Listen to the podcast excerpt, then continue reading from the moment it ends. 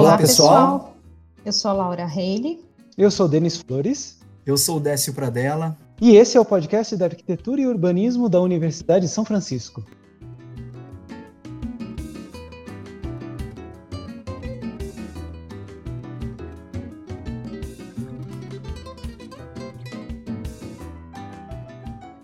No episódio de hoje, entrevistamos o arquiteto urbanista Denis Flores de Souza, doutor em Arquitetura, Tecnologia e Cidade pelo programa de pós-graduação da Faculdade de Engenharia Civil, Arquitetura e Urbanismo, na linha de pesquisa Conforto no Edifício e na Cidade, com a tese Imagens de grande alcance dinâmico aplicadas ao mapeamento da distribuição de luminâncias da abóbada celeste.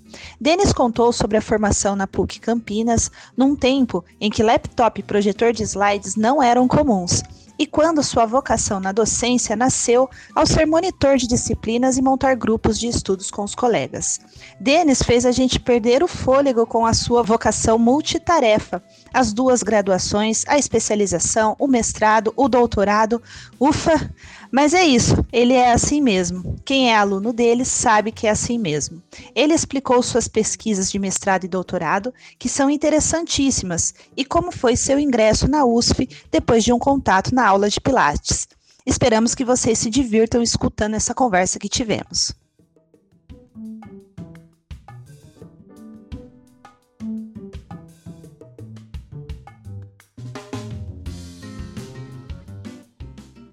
Pessoal, boa tarde a todos, boa tarde, Décio, boa tarde, Laura, e ao nosso entrevistado especial da semana, professor Denis.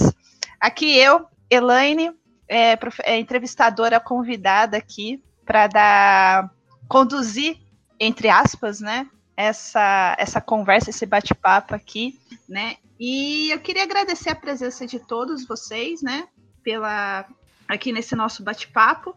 Eu tô me sentindo a, a verdadeira, né, host de podcaster, assim, sou podcaster. É, é, eu queria agradecer a presença. Gente, ela usa termos técnicos que a gente nunca usou, né? A host do podcast. Eu sou podcaster. É aquele negócio que eu E a gente não sabe nada disso que ela aqui falando, ó. Dá risada para não, não ficar naquela lá, né? Para não ficar chato, a gente dá aquela risada, né? Mas... Gostei. E hoje o entrevistado da semana, como eu disse, é o professor Denis. Seja bem-vindo, Denis. E queria primeiramente agradecer mais uma vez a sua presença, a sua disponibilidade para essa entrevista. E vamos começar, né, nosso bate-papo com aquela pergunta clássica, classiqueira, né? O que, que levou você a ser um arquiteto? Olá, pessoal, tudo bem? Como é que estão aí do outro lado aí do, da caixa de som, do, do fone de ouvido?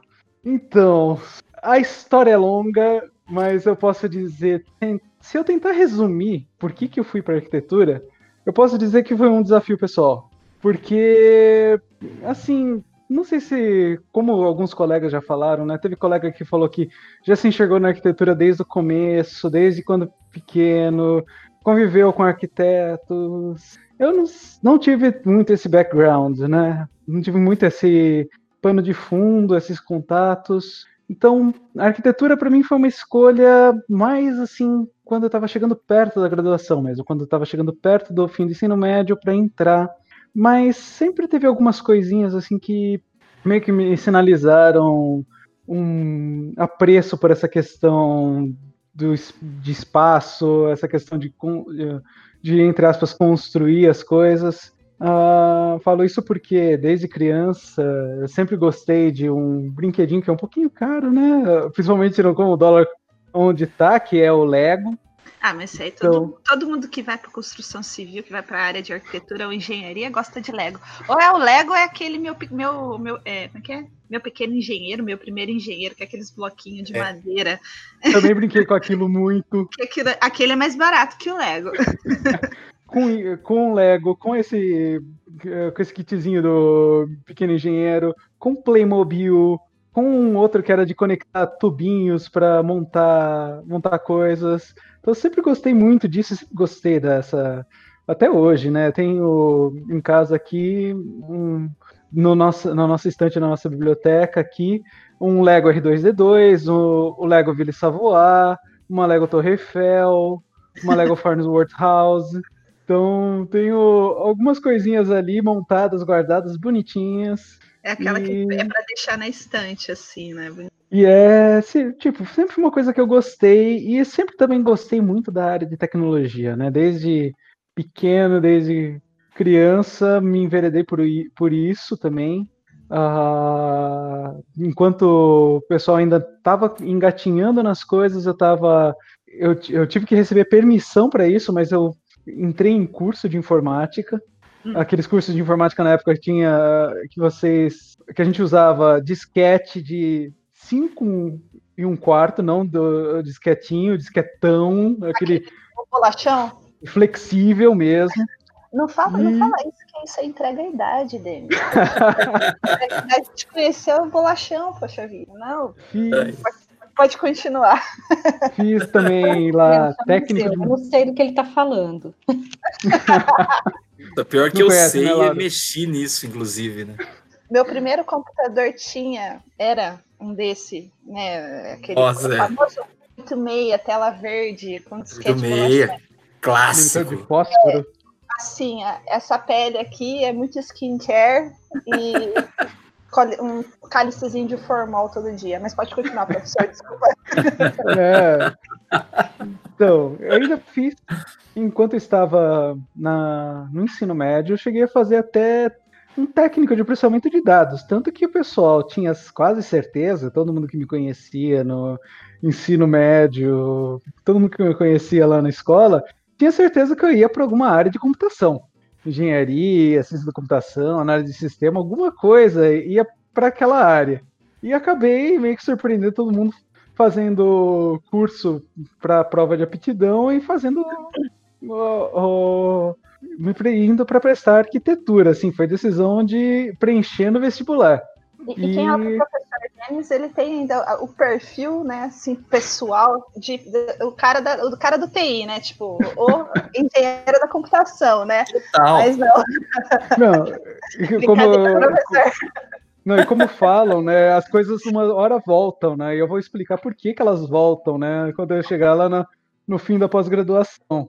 Ah, Então, aí o que acontece? Daí eu tive toda essa vivência, né? E aí prestei vestibular. Prestei. Eu esqueci de comentar, né? Eu não sou daqui da região, eu nasci em São Bernardo do Campo, morei minha infância em Santo André e vim para cá quando fui entrar no ensino médio.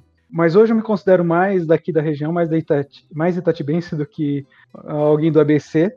Eu não tenho vontade de voltar para São Paulo. Eu acho aquilo tem, tem as suas coisas legais, mas eu acho aquilo um caos também, como, como, como cidade, né? Como não como a arquitetura, mas como sociedade. A sociedade paulistana é, é muito estresse, é muita coisa, é- ela é muito pilhada, né? Pelo menos o que eu convivi lá, da, dos lugares que eu, que eu convivi e tudo mais. Bom. Denis, assim, é, cortando um pouco, quem que sabe, conhece o lugar onde você mora, tem certeza que você jamais voltaria a morar no ABC ou na capital, né? Aham. Com certeza. E daí o que acontece? Eu não queria voltar para São Paulo, então eu já descartei ah, a USP, não, não descartei a USP por, por questão de qualidade, até é uma faculdade fenomenal também, né? A Universidade de São Paulo, mas não queria por conta de ter que voltar para São Paulo, de ter que ficar naquela correria, naquela loucura.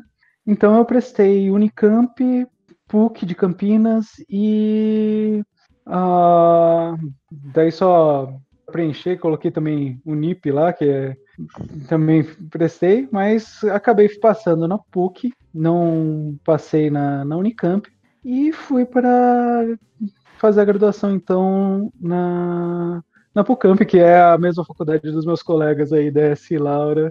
Eu entrei um pouquinho depois da, da Laura, entrei em 2003. E aí eu peguei. Foi meu bicho, foi meu bicho. Eu lembro Olha! deles entrando com cara de bicho. Eu tava quase saindo, mas eu ainda lembro dele. Participou do trote também, né, Laura? E participou também do, daquele trote solidário, né? Foi. Organizei o trote solidário, imagina, a gente dá trote, mas faz a molecada trabalhar, né? não, tá certo. O bicho, o bicho tem que fazer isso mesmo. Tem que botar pra labutar. O, da, o, Agora da, não o trote. Agora não pode mais pintar a cara, né? Não pode mais fazer esse Eu não tipo sei. de. Você sabe que é uma coisa engraçada, eu não sei como. Vou vou até perguntar como é que foi o seu trote, Denis, mas o da PUC, tradicionalmente, ela nunca. Ela tinha por tradição não cortar careca. Os homens, imagina, isso era uma inovação na época, na minha época, pelo menos. é, então tinha isso, você não, não ficava careca e tal. E o trote era muito legal, porque o trote era aprender a fazer os fornos de pizza. Sabe, professor Elaine, aquelas cúpulas Aham. de tijolo, forno caipira? Então os É, foi- homens Foi o meu trote. Foi o meu trote como docente da USF. Tudo bem, pode falar, pode continuar, professor. Ah, é? De fazer o, fazer o forno? É, o forno ali de Campinas, a- ali que fica ali em cima, é, foi na minha disciplina que a gente construiu. Ah, que legal. Isso é uma tradição no curso de arquitetura. Tem que ter, né? É, e É. aí aprendi a fazer as pizzas também, as massas de pizza, os molhos. E aí, na minha época, não sei como na deles, que a minha é bem antes, é, todas as Oh, terças eram dias de, de pizzada. Então era uma beleza, uma delícia. É, não teve tanta pizzada assim na faculdade, mas teve uma convivência muito boa. O trote, pelo que eu lembro, assim, ah, eu lembro que talvez tivesse alguém que cortou cabelo, mas não foi obrigado, não foi uma coisa que, tipo, ah, você vai cortar. Quem, é, quem queria passar por isso, que É. passou. Teve a tradicional pintura, teve ah, umas apresentações, umas coisas lá, mas teve o trato solidário também. Eu não lembro onde que foi o de 2003, Laura, mas foi num centro comunitário, numa. Foi um centro comunitário no São Marcos, que a gente É estava verdade. fazendo, a gente fez uma atividade durante o verão, os alunos fizeram um projeto junto com o pessoal do centro comunitário, e daí a- o trote foi a construção do, do projeto. Então tinha, um, tinha uma coisa de um palquinho, né? Eram, tinha uns equipamentos para teatro, pintura dos gente- muros, os A gente fez um mosaicos. mosaico. O mosaico ficou muito legal. A gente trabalhou pra caramba também com a parte de limpeza. Almoçou marmitex, marmitex Almoçou delicioso. marmitex à toa, assim, a, a, em todo momento. Assim. E Era bem bichou, teve trote. Ah, tinha, sempre tinha. Tinha. E tinha também, e isso é uma coisa também que depois tinha bastante na faculdade, a gente, eh, a gente fazia, eh, dançava o perequetê, né? QT. É uma coisa. Parece que é dança, mas não é. É aula de estrutura, tá, Jó? Parece que é uma dança sensual, mas não é. É aula de estrutura. De estrutura? Porque se, um, é, Estrutura? porque se uma peça sai do lugar, cai todo mundo de bunda no chão. E eu sei disso por quê? Porque uma vez eu chamei os alunos da engenharia para fazer. E eles não quiseram um sentar no colo do outro, ficaram com vergonha. Um saiu, caiu todo mundo, eu caí com cox no chão e quebrei. Nossa! Na universidade, é. Nunca É, uma, é um círculo, uma formação em círculo, professora, que, que aí fica um encaixado no outro, assim, homem, mulher, tudo junto, e com, uma, com um grito de guerra lá, o berequetê. Tradição também lá nossa. E aí, quando você chega numa certa distância, todo mundo vira e um senta no joelho do outro. No momento em que você, todo mundo sentou, essa estrutura se é, Trava. trava. Ninguém cai, super todo legal. mundo fica em pé. É muito, é muito legal.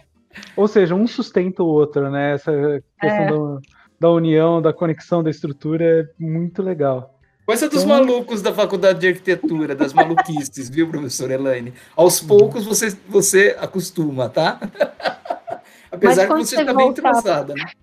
Quando a gente voltar para o presencial, essa é mais uma coisa que a gente vai fazer lá no campus. Vamos, né? vamos, vamos. Fazer um berequetê, um berequetê, tem que fazer. Ah, tem que ser na aula de estruturas. Tem que ser na aula de estrutura. Isso. Já falo, já, já puxo pra mim essa aula aí que eu quero participar dessa bagunça. Ai, meu. Já, já, já, já, já estamos combinados, então. Vai Então, ser um berequetê na aula de estruturas com a professora Elaine. Tamo junto. Hashtag tamo junto. Bom, o, o Décio, o Décio não, desculpa, o professor Denis já falou formação arquitetura, né? Senão, apesar de personificar o cara do TI, brincadeira, Denis, desculpa, perco o amigo, mas não perco a piada. Mas depois, qual foi a sua, a sua trajetória na, na parte de na parte acadêmica, né? Tipo, graduação em arquitetura, mas pós, mestrado, doutorado. Você fez IC também ou não? Fiz. Então, ó, aí tem uma trajetória cheia de altos e baixos, cheia de vindas e vindas. E uh, um pouco de intrusão na, na universidade alheia. Uh, comecei, então, participei lá da graduação. A minha turma ainda dá uma saudade legal da, de alguns colegas. A gente ainda tem grupo de WhatsApp, às vezes a gente se conversa. E, e foi cheio de altos e baixos, né? Como falei, tem algumas disciplinas que eu sempre gostei. Então, sempre gostei bastante das áreas que alguns colegas tinham bastante dificuldade, como áreas de exatas. Então, disciplinas como, por exemplo, resmate, resistência dos materiais e estabilidade das construções foram disciplinas que passaram fácil. Uh, algumas disciplinas de projeto sempre uh, a gente sempre tem algum tema que a gente não se afiniza ou alguma coisa alguma didática né alguma algum método que a gente não não entra e às vezes a gente acaba passando um pouco no, na raspa do, da média. Mas tenho bastante carinho pelos professores. É, é aquela coisa, né? Quando a gente está na faculdade, a gente tem um olhar que depois que a gente se forma, a gente vê as coisas por, por um outro prisma, a gente pensa naquelas coisas que os professores comentaram, aquelas críticas, os pensamentos, as, as assessorias e vê o quanto aquilo é importante, o quanto aquilo é essencial para a nossa formação enquanto arquiteto. Então, tive bastante esse contato. E no começo, quando eu comecei a procurar a questão de ser, eu estava bem atraído pela questão de estruturas. Então, eu queria pegar. Eu tentei conversar com a professora, que era uma arquiteta que era mais especializada da área de estruturas, principalmente estrutura metálica. Lembro que foi depois de uma disciplina, acho que do terceiro ou quarto semestre, mas acabou não dando certo essa conversa e aí deixei passar. E aí o contato com um, uh, a carreira docente acho que começa com uh, as professoras Maria Elisa e Jane com a disciplina de História uh, por incrível que pareça, né? Não sou tanto da área de história, mas eu ajudei elas a. Depois que eu passei pela, por uma das matérias de, de história antiga, e porque quem era monitor da disciplina, a gente tinha essa figura na, bem presente na PUC de Campinas pelo curso sem integral, então várias disciplinas tinham monitor. E a monitora que era da disciplina abandonou, não aparecia, não ficava em sala, não ajudava muito elas na disciplina de, de história. E aí eu me eu falei, ah, poderia ser monitora aí para ajudar, porque, pessoal, vamos lembrar, na época o laptop, notebook não era coisa comum. E os professores, principalmente as disciplinas teóricas, passavam as imagens com carrossel de slides. Depois procurem aí o que é um carrossel de slides para vocês verem o que era aquela maquineta. Pudesse estar rindo agora de lembrança disso, né? Não, e aí, aí mora a importância de se ter um monitor nessas aulas, né? Porque o professor fica arrumando esses Nossa, slides. Fundamental. Deu fundamental. até palpitação aqui de pensar nisso agora. Então, mas aí o que acontece? Eu não participei muito das aulas, mas eu participei nos bastidores, indo lá com o, com o Tuco, lá no laboratório de fotografia, pegando os carrosséis de slides que a Maria Elisa preparava umas duas semanas antes da aula, é, projetando na parede, fotografando e passando tudo isso para PowerPoint. Meu Deus! Nossa senhora! Isso você era monitor? Sim, fiz esse trabalho. Eu ainda tenho esses arquivos uh, de. O monitor, o monitor estagiário ali tá no mesmo patamar ali, né? Tipo, o, o, o cara bombril, né? Aquele mil e um Total. né? Quebrador de pedras. É. Quebrador de pedras, exatamente. Eu ainda Sim, tenho esses slides que eu fiz para ela, ainda estão no meu backup, ainda tenho isso. E depois surgiu aí a oportunidade uh, de Vamos lá, duas coisas que me atraíram bastante depois que vão virar o meu gatilho para entrar na área acadêmica. Primeiro, a própria disciplina de resistência dos materiais e estabilidade das construções. Por quê? Começou essa disciplina, assim, o pessoal, 90% da sala boiando, né? O pessoal, o pessoal da arquitetura olhando aquilo, principalmente que a, minha turma já tinha mudança de currículo, Décio, não tivemos as disciplinas de cálculo e física. Então o pessoal chegou ainda, acho que é um pouco mais cru do que se você tivesse as disciplinas de cálculo. nas- Não se preocupa, não, Denis. A gente que teve cálculo e física chegou em resmate igualzinho. É, com certeza. Então, aí o que acontece? Aí teve a primeira, primeira atividade, a primeira coisa, o pessoal foi realmente, não foi muito bom, não foi muito bem, só que eu tirei nota lá em cima. E aí o pessoal falou, ah, Esse é o cara, tem que colar nele, ó. Ele que vai, Não. ele que vai ensinar. aí o que acontece? Fazer grupo a, com a nossa panelinha, É, né? o grupo, o grupo com o Denis. A, a nossa panelinha, né? Esse meu grupo de amigos que a gente ainda tem contato, a gente pegou e falou assim: ah, vocês estão com dificuldade, vamos fazer um grupo de estudo.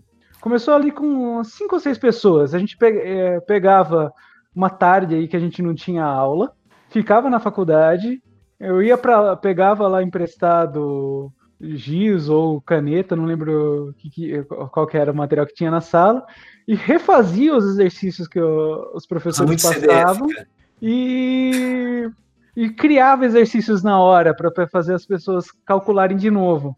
Então, eu fazia o exercício passo a passo do jeito que eu tinha entendido, do, como é que tinha feito, e aí falava, ó, vamos alterar esses valores, vocês fazem para a gente ver o que que dá. Começou com isso na primeira disciplina. Eh, começou com cinco, seis colegas comigo. A gente terminou com acho que uns 20 fazendo grupo de estudo. Ou seja, o professor Denis ele já assumiu a aula, né, do, do professor, do, do, do docente de resmate, né? Falou, não, vem cá, galera, que eu senta aqui que eu te, ensina, né? É, foi progressivo, assim, é, e foi até legal porque aí o pessoal depois comemorou e fez até gracinha, né? Porque uma colega tirou nota mais alta que eu no, na, na prova da N2, na, na segunda prova. E também Quem era o pessoal- professor? Nossa, qual era. Cicarelli? Quais eram os nomes? Acho- Cicarelli não, né? Cicarelli é da minha época. Quais foram os seus professores, Laura? Você lembra os nomes? Era. Acho que era o De João. resmate, Era o, Ju- era o João.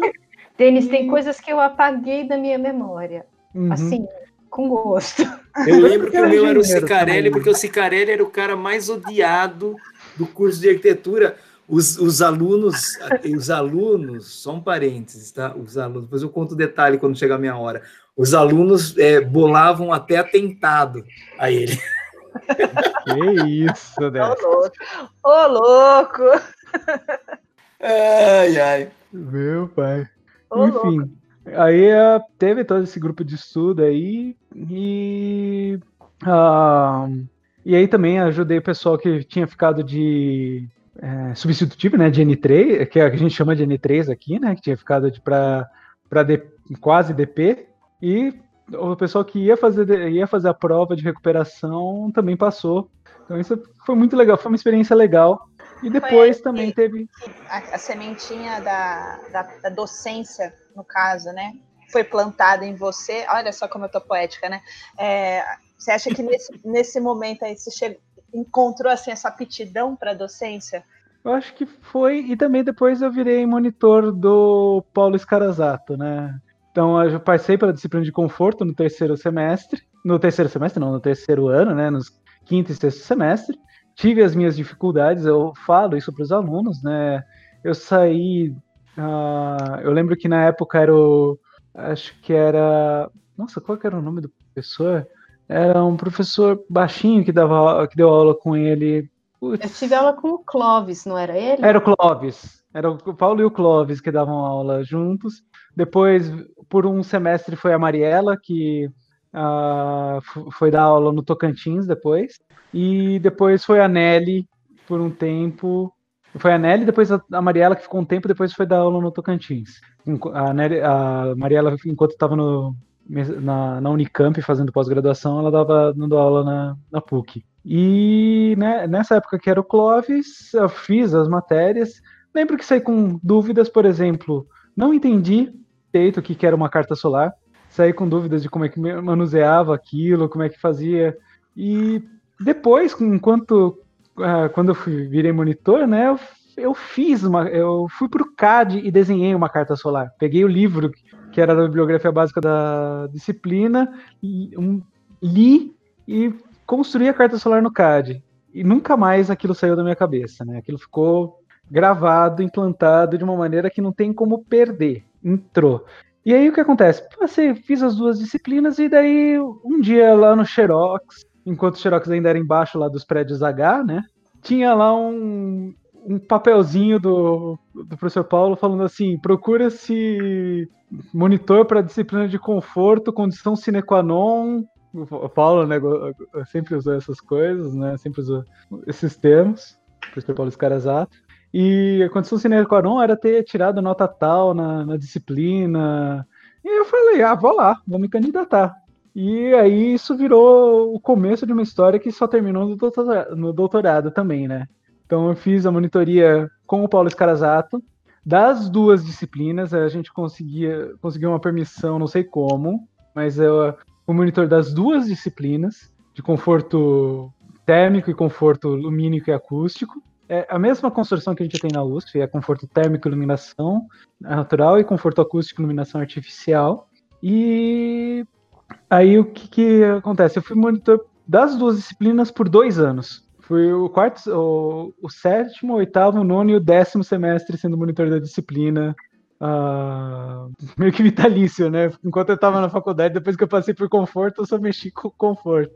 E aí acabei tendo contato com com a, o, um outro lado do Paulo, né, que ele, ele era docente de três universidades, USP, Unicamp e PUC de Campinas. E aí eu tive comecei a ter contato com o pessoal da Unicamp. Porque eu falei para o Paulo, ah, eu quero fazer iniciação científica, eu tenho pensado, nessa época começou realmente a dar essa vontade de falar, opa, quero ir para a área acadêmica. E aí ele me apresentou a professora Lucila Labac, lá do, do da Unicamp. E Daí calhou de que tinha um aluno também que tinha abandonado a IC, que tinha ganho bolsa de C da, do CNPq, e que tinha abandonado, tinha ido viajar para a Europa, ficar mês fora, deixou a pesquisa de lado. E aí a Lucila conseguiu fazer uma transferência de bolsa e eu ganhei um RA especial da, da Unicamp. Então eu virei aluno especial da Unicamp só para fazer a iniciação científica lá. Uau, que legal isso. Cara. Então, eu fiz um ano de pesquisa ali, fui, uh, fui subordinado, entre aspas, subordinado da Mariela, né, na pesquisa dela de térmica lá de, de um dos bairros lá perto do, da João Boy Dunlop, que era fazer estudo de, das condições térmicas ali da, das ruas do bairro. Então foi lá ficar um sábado inteiro lá acompanhando o medidorzinho lá, convivendo no bairro por um, por um dia de fim de semana, com lá com os datalogger, os termômetros, anemômetro, tudo lá para ficar registrando as coisas. E foi uma experiência legal também, né? Então daí uh, eu falei que a história com o Paulo vai longe, né? Porque eu fiz as duas disciplinas de conforto, fiz os dois anos como monitor das disciplinas dele, fiz a optativa de iluminação com o Paulo, uma das optativas que a gente era como eu falo brincando, as optatórias, né? A gente é a optativa que a gente é obrigado a fazer. Que é obrigado é. a fazer. Então, eu fiz a optativa de iluminação artificial com o Paulo e fiz uma optativa de CAD 3D com o, o Paniza Filho, o Alexandre Paniza. Porque o pessoal na época não existia SketchUp ainda. Era para fazer 3D era no CAD. Era uma delícia, seja, né, gente? Era na raça ali, né? Então, aí tive essa experiência, né? E, e aí mais uma coisa que me deu, me virou a chavinha aí para ir para a área de docência foi quando eu estava vendo no fim do oitavo semestre, eu estava dando uma olhada nas nas exposições do TCC, né? Nas exposições do, do TFG, era costume da PUC você fazer o TFG e deixar exposto nas salas de aula os TFGs lá na última semana. E eu tava conversando com os professores, e aí eu vi duas coisas que, tipo, ficam marcadas, né? A primeira do professor Xixa, é... no... ele falou o seguinte, Denis, você é um, um, cara, você é um ótimo, um ótimo aluno, um cara super genial, mas eu detestaria ter uma aula, uma sala cheia de você. Porque eu, uma coisa que eu não comentei ainda, né? Mas o pessoal já sabe, não preciso nem falar. Eu não sou hiperativo e não sou ansioso. Não, o Denis não é uma pessoa que faz 20 coisas ao mesmo tempo. Então, a minha graduação foi assim, conheço colegas que vão olhar e falar que se eu fosse aluno hoje, eu ia levar reprimenda desses, desses colegas nossos docentes, eles vão, é, as pessoas vão saber quem são. Mas eu era uma pessoa que ficava o tempo todo mexendo ou no celular, ou num. Na, na época, eu cheguei a ter um daqueles pocket PCs pequenininhos, ou ficava rabiscando, desenhando, fazendo outras coisas junto com a aula. Sempre funcionei dessa maneira. Eu tinha que fazer. Tinha que estar tá fazendo duas coisas juntas, ou seja, estava rabiscando muita coisa. Então foi uma época que foi muito profícuo, profícuo de artística. Então eu tinha até uma conta no DeviantArt, um site de portfólio da internet, né? E eu desenhava bastante, sempre gostei muito de desenho japonês, então eu desenhava bastante isso. E ficava fazendo isso durante a aula, então eu não olhava para os professores, mas eu ficava ouvindo, prestando atenção e fazendo outras coisas e, e fazendo as disciplinas. Então o Xixa só falou isso por conta de falar. Ah, é, é, é, é, aquele que você olha, o cara não tá prestando atenção na sua aula, o cara tá fazendo outra coisa e o maldito vai bem no trabalho, vai bem na prova, passa é. tipo na N2 sem precisar de recuperação e dá vontade, né? Esse mesmo, esse mesmo, é ele. Esganar essa pessoa, com todo respeito. O Denis, agora tem. Ah, não, só, só, só terminar dessa daí falar. É. O Oswaldinho também passou uma hora e com, quando eu tava conversando com o Xixa, falou assim, ele olhou pro Xixa e falou assim, ô Xixa, sabe o que aconteceu outro dia aí? Eu passei em... Lembra do jeitão do Oswaldinho, né, gente? Eu passei em uma sala de... Eu tava passando no corredor, eu ouvi um professor fazendo... dando aula ali, eu falei, mas peraí, tem aula nessa sala aqui? E aí eu olhei e tava esse cara aí dando aula pra, pra um monte de colegas. Daí ele olhou para mim e falou assim, ó, Denis, vai fundo que você leva jeito para isso. Oswaldinho. Oswaldinho, que foi um dos incentivadores aí, foi o que falou. Foi que deu o trigger aí e falou, ó, cara, você leva jeito para docência. Então, vai lá e vai fundo. Você ia fazer uma pergunta dessa? É, eu ia perguntar para você, você falou já as preferidas, os preferidos do, do, do período de graduação, e tinha alguma disciplina, assim, que você as, as, que, no meu caso, assim, as que eu menos gostava, você falou que você adorava. Fiquei curioso para saber quais são as que você menos gostou no curso. Se é que teve alguma, assim, que você tinha. É o que eu falei, eu acho que eu tive. Eu sempre tive alguma dificuldade com alguns temas de projeto. E urbanismo sempre foi uma dificuldade minha. Eu louvo quem tem a cabeça de urbanista. Eu falo que tem que ter uma, uma mente ligada em, em outro prisma da arquitetura é muito legal o urbanismo, é um pensamento muito macro, mas não é muito que me atrai. E hoje, olhando, são coisas que são os bloqueios naturais dos alunos que, que às vezes não têm tão ligado a, a, assim a criatividade dentro do ponto de vista da arquitetura, que é a dificuldade de propor soluções. Então, hoje em dia, a gente olha um, um terreno de projeto, a gente vai lá e faz duas, três possibilidades de solução a gente, na, quando a gente está na graduação, a gente sofre da síndrome do papel branco, que é olhar aquele bruta papel e falar o que, o que, que eu vou fazer agora? Não sai uma ideia, você fica lá travado. O primeiro e, traço, né? E um pouco de uma natureza levemente procrastinadora que me fez passar alguns apertos de ter que ficar fazendo maquete e projeto até as 3, 4 horas da manhã, pelo menos, né?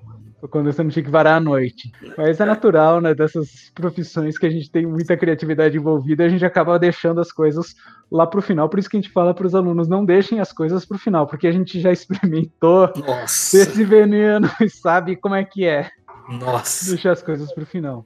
Então, acho que a minha maior dificuldade foi com o urbanismo, Décio. É. E a minha maior facilidade depois foi a parte de conforto, né? Que eu realmente me apaixonei pela área, fazendo não, não tanto na parte das aulas, né, não na parte quando eu fiz obrigatoriamente o conforto, mas como monitor e como iniciação científica me abriu a mente e aí resolvi que aquilo era realmente a área que eu queria tentar seguir.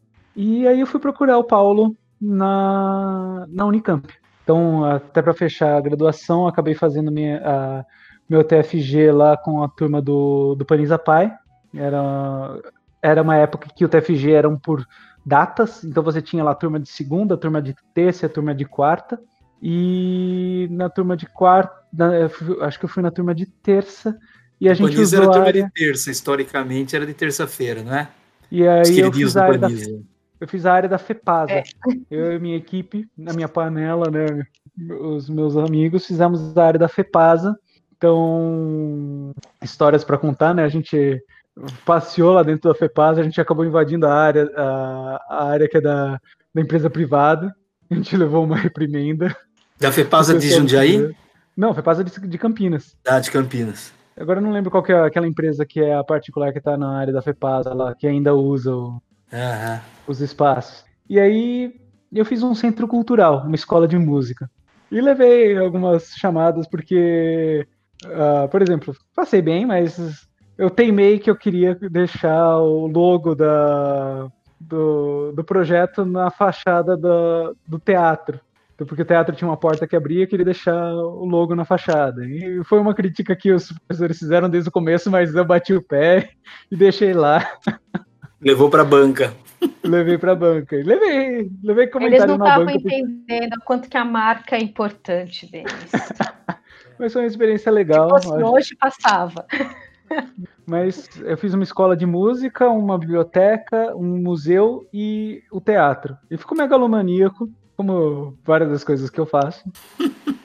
com um estacionamento gigantesco, hoje eu não faria a mesma coisa. Porque na época a gente tinha uma, uma outra mentalidade, né? E foi uma experiência legal. Ainda tenho esses. Eu tenho um backup, tenho tudo isso feito em HD externo aqui, tenho todos os meus trabalhos antigos, eu tenho tudo guardado. Ô, Denis, depois eu quero que você me dê a marca desse teu backup, que tem backup de desde 2003, e ele ainda não morreu, porque os meus Todos morreram. Se bem que os meus estavam em disquete, mas assim. É, não, eu não já, tenho backup. Eu já troquei de mídia. Já troquei de mídia, confesso. Tá num HD tá externo que tá bom ainda. Tá novinho. Um HD, mas relativamente novo e tenho cópia na nuvem também. Tá bom. Então, cara, já, é... mais um passo, né? Já não tá mais no HD externo, já tá no, na nuvem, né? Então, tá mais recente né, tecnologia. Enfim, e, essa, e essa foi a experiência na graduação. Posso dizer que foi bem rica. Participei da. É, eu sempre falei nos episódios, né? Participei da, da transição, né? Então usei os dois últimos. Uh, acho que foram os dois últimos anos. Uh, acompanhei no, no penúltimo ano da graduação a construção do prédio novo, porque foi na época da implosão do platô, da construção da reitoria, da, aí veio a construção do prédio novo. E o último ano eu fiz a aula lá no porão, lá no subsolo, onde é a aula do TCC. E foi uma experiência bem rica, eu acho. Eu deixei, tem vários professores que são muito, que foram muito legais. Uh, professor Badaró, o professor Oswaldinho, o Paniza, o Paulo Escarazato. Tenho um apreço especial pelo Paulo, que me acompanhou durante toda a formação na pós-graduação. E aí a gente entra para ir para até a Elaine já adiantou, né? Como é que foi a, a questão da pós, né? Mas Ou a calma que eu tenho uma pergunta antes. É, eu também tenho depois. É, não vem querendo sair olhando. desse período da, da graduação, não, que é, é. Entrar na sua zona de conforto. Não, é que o pessoal fica achando que a gente só pergunta as coisas, mas não, a gente estuda um pouquinho antes de fazer as, a, as perguntas, né? A gente vai lá e abre o látis do colega para ver onde que a gente pega ele no pulo. E aí, assim, gente, o látido deles, ele é muito. É, faz tudo ao mesmo tempo, é muito impressionante. Igualzinho ele é na sala de aula. Me explica essa história de terminar a graduação em arquitetura. Gente, terminar a graduação em arquitetura é um negócio que desgasta a pessoa. Ela sai exaurida. Daí o que, que ele faz? Entra numa graduação de licenciatura em filosofia, numa especialização de educação à distância, e daí um ano depois entra no mestrado. Como é que você fez tudo isso ao mesmo tempo? É, então são duas graduações? Não é possível, né? Duas graduações. Então, é... coisas que acontecem, né? Uh, a graduação em filosofia é uma historinha também engraçada. Foi, foi uma graduação que fizemos uh, eu e a minha mãe. E o meu irmão também participou boa parte, depois no último ano ele deu uma desgarrada. Mas uh, a gente resolveu. Minha, minha mãe sempre gostou muito de psicologia. E ela queria fazer uma faculdade. Ela queria voltar para a faculdade. Ela fez administração há bastante, bastante tempo, e daí ela queria voltar para a faculdade. Só que ela não queria voltar para a sala de aula. E aí eu, ela e meu irmão começaram a procurar psicologia para fazer a distância. E não, não existe. Mas daí acharam filosofia no Claretiano. E daí me arrastaram junto. Então, boa parte. Ah, você que está aí sem fazer nada, vem fazer um curso de filosofia, três anos, aí tá tranquilo. Ah, e aí a gente fez, entrou no, Clareti, no, no Claretiano, na, na, na, distância. Não existiam muitas faculdades ainda que tinham ah, esse tipo de, de oferecimento, né? Ofereciam cursos à distância. E entrei para fazer filosofia. E foi uma das portas para eu entrar também na, na USP também. Uma questão interessante, quando a gente chegar lá na, na docência, vai. Pergunta... Olha as coisas como vão embolando, né? e daí o que acontece? A gente começou a fazer esse curso e começou a ver essa questão da educação à distância.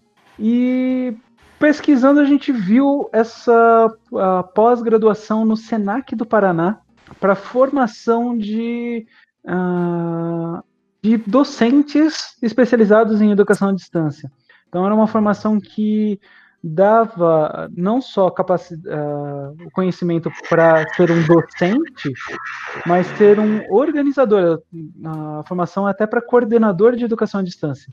Então, teve todo um, um caminho, né? E as duas coisas meio que convergiram. O meu trabalho de TCC no, na filosofia e o meu trabalho de de é, fim de especialização, né, de lato senso aí na pós-graduação no Senac do Paraná, envolveram a questão de filosofia, é, como, como pensar filosofia e arquitetura no EAD, fazer uma, um uso do EAD para trabalhar com filosofia na arquitetura. Então, uma coisa que eu acabei pensa, pensando na hora, né, para a gente cumprir foi bem interessante. Então foi onde eu conheci a plataforma Moodle, que a gente usa hoje, só que o Moodle era uma outra cara. Não tinha essa cara bonitinha que a gente tem hoje, era uma cara muito mais Windows 98, muito mais quadradinha, muito mais internet das antigas. Pensar que eu comecei a fazer isso, gente, não existia banda larga direito. Onde eu moro era internet de escada. Speed foi chegar quando eu tava no, me no, no meio do, da graduação, assim. Então não tinha não tinha muitas, não existia live de Meet, não existia essas conversas, o que tinha era o MSN, então é, era um outro mundo, né? Hoje a gente tem muito mais facilidade, né, de mexer com, com essa questão remota, com, com as videoconferências, com essas conversas, a gente tem outra possibilidade. E também daí, junto com isso, eu estava procurando a pós-graduação, né? Então fui conversar com o Paulo Scarazato, né, na Unicamp, e fiz um ano de aluno especial na, na, arquitetura, na arquitetura, lá na engenharia, né?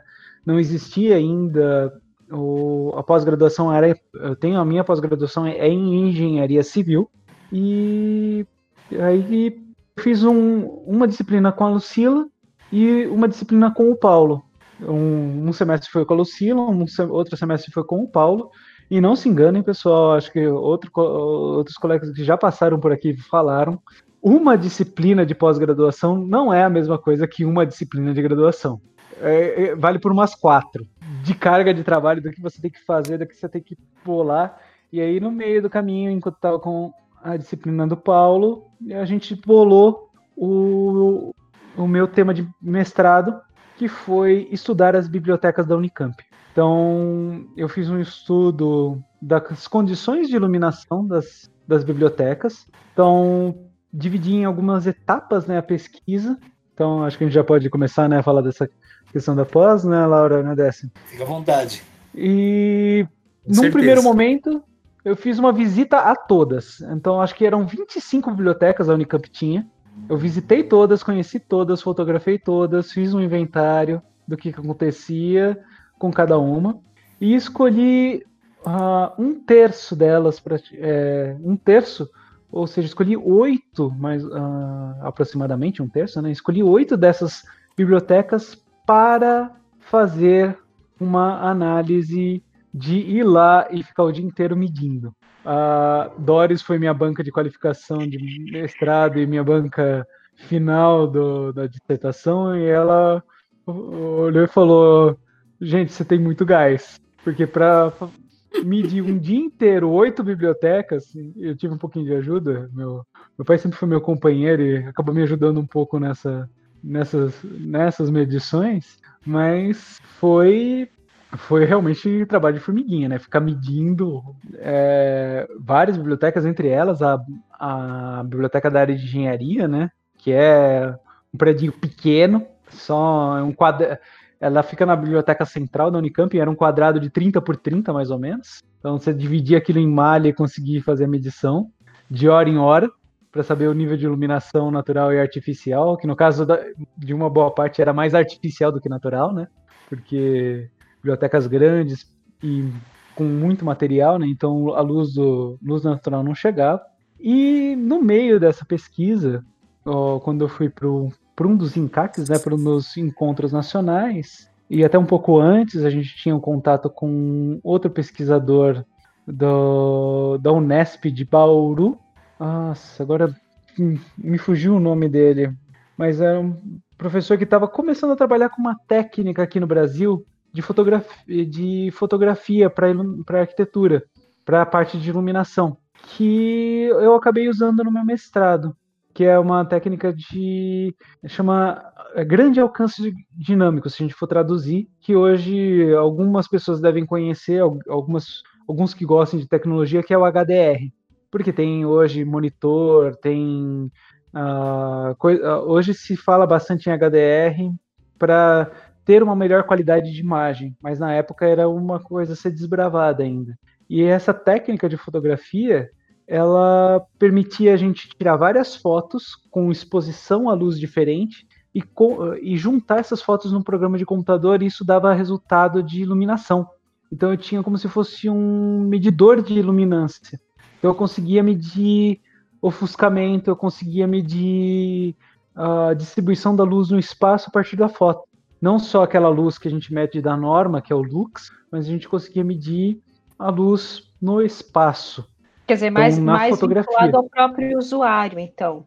Exato. Tanto que eu até desenhei no CAD, colocava por cima das fotos o, o gráfico do olho humano, o campo de visão do olho humano para ver o que, que acontecia. Então foi uma experiência bem legal. Aí foi quando eu adquiri uma câmera com olho de peixe para conseguir fazer essas coisas, porque Putz, a foto ficava muito legal, aquela foto circular, olho de peixe circular, e você conseguir olhar uma hemisféria inteira. E aí, nesse meio do caminho, né, tive vários colegas muito legais aí, que passaram, que foram colegas aí de, uh, de orientação. Aí foi um, um hiato aí de um ano também, uh, meio ano, em que eu defendi o doutorado, eu defendi o mestrado e resolvi engatar o doutorado direto. Então, o gás do cara realmente. Uh... Coragem. pode parecer, pode parecer uma coisa pesada que eu vou falar, mas eu, eu faço uma analogia com extrair o siso. Discorra sobre. Porque é o seguinte, eu quando eu fiz, eu tive que tirar os sisos, né? E eu fiz uma operação única. O meu dentista tirou os quatro sisos numa única operação. Então foi quatro horas de, de operação para tirar, né? Com aquela anestesia de 12 horas, mas eu fiz uma só, de uma vez. Então, meio que foi a mesma coisa. Eu fiz o mestrado e já engatei o doutorado, porque você encara a questão de uma única vez. Porque se você faz o mestrado e fala, oh, vou voltar daqui a um tempo, o gás é outro. Enquanto é jovem, né? É o, é o tempo da gente. É que o Décio também tá está engatando, né, o mestrado no doutorado. Mas tem gente Sim. que fica traumatizada, precisa dar uma pausa, respirar, dá o que, uns 5, 6 anos, tá bom, aí volta. Não, eu fui direto, assim, foi que nem a operação do CIS, em vez de fazer dois e depois ter a coragem de fazer dois, fez os quatro de uma vez. Então, É, sobre o CISA, eu achei que era só meu marido que tinha arrancado os quatro, mas tô vendo que não, né? Então, beleza. Mas agora esse negócio aí de engatar uma coisa na outra, eu vejo, eu vejo assim, por mim, que dei um certo período aí entre a graduação, pós-graduação e tudo mais, é a melhor coisa que tem a se fazer, pelo menos você já sofre tudo de uma vez, entendeu? Aí, tipo, agora, agora você já finalizou o mestrado, né? Então, você tá, tá tranquilo, agora você vai para um mestrado, não, desculpa, o doutorado. É, já tá tranquilo, não precisa mais. Vai fazer um pós-doc, vai fazer uma outra tese, alguma coisa, mas aí é uma questão de opção, né? Mas uhum. esse, o, que o que tinha para sofrer, você já sofreu lá atrás, então já tá resolvido, né, esse problema. Enfim, Aí o doutorado foi engatado direto, né? O mestrado eu consegui bolsa FAPESP. Então, lembrando que a FAPESP na época não era fluxo, não era fluxo contínuo, era em etapas, né? Então eu comecei com bolsa CNPq, eu entrei no mestrado lá em 2008, fiz a submissão lá em fevereiro, março, saiu no meio do ano, e daí eu continuei o resto com a bolsa de, da FAPESP. E depois o doutorado eu também fiz bolsa FAPESP com o mesmo orientador.